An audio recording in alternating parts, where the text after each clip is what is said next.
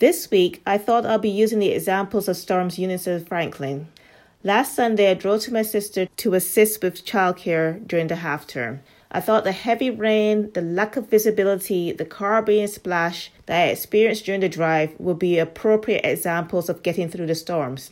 However, the events later in the week showed an even bigger storm. This storm was the invasion of Ukraine. Security experts warned that it was coming, but I had hoped and prayed common sense would prevail. In such moments, it can be overwhelming. What can I do? I cannot personally stop an invasion. I physically do not have the power to save a life, so what can I do?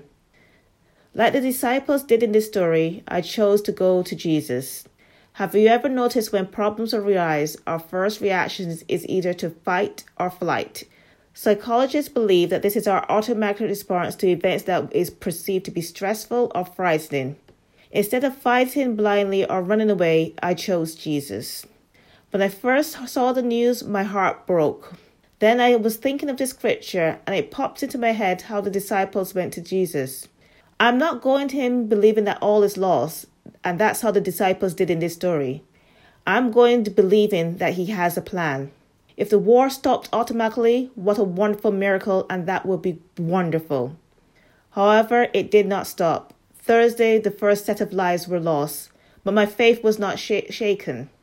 Now, this may sound strange to those that do not have belief, as I have not been given the answer to prayer.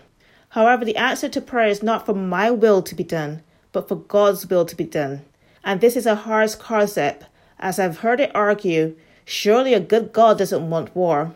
Therefore, it must be his will to stop this war. And if he does not stop the war, those who do not believe will either say he does not exist, he does not care, or he is not good. I know that those who do not believe are wrong. It is not God's plan that there will be war. War, pain, and death came into this world due to sin.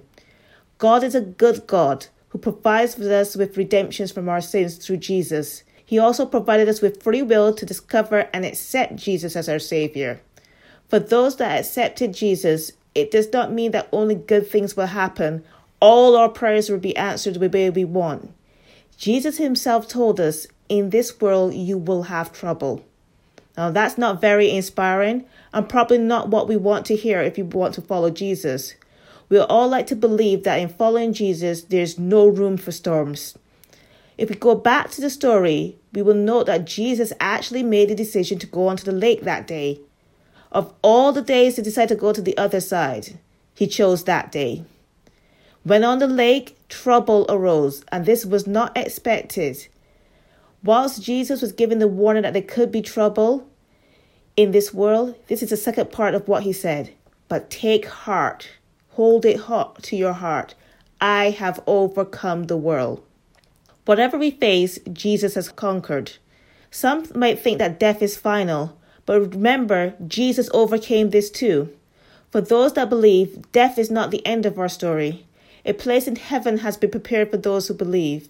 In my prayer time for Ukraine, thoughts came to mind of practical ways of helping. As we experience higher costs of living, why not support a food bank? Why not support aid packages that are going to Ukraine? But above all, the thought that's come to me is to not stop praying into this situation.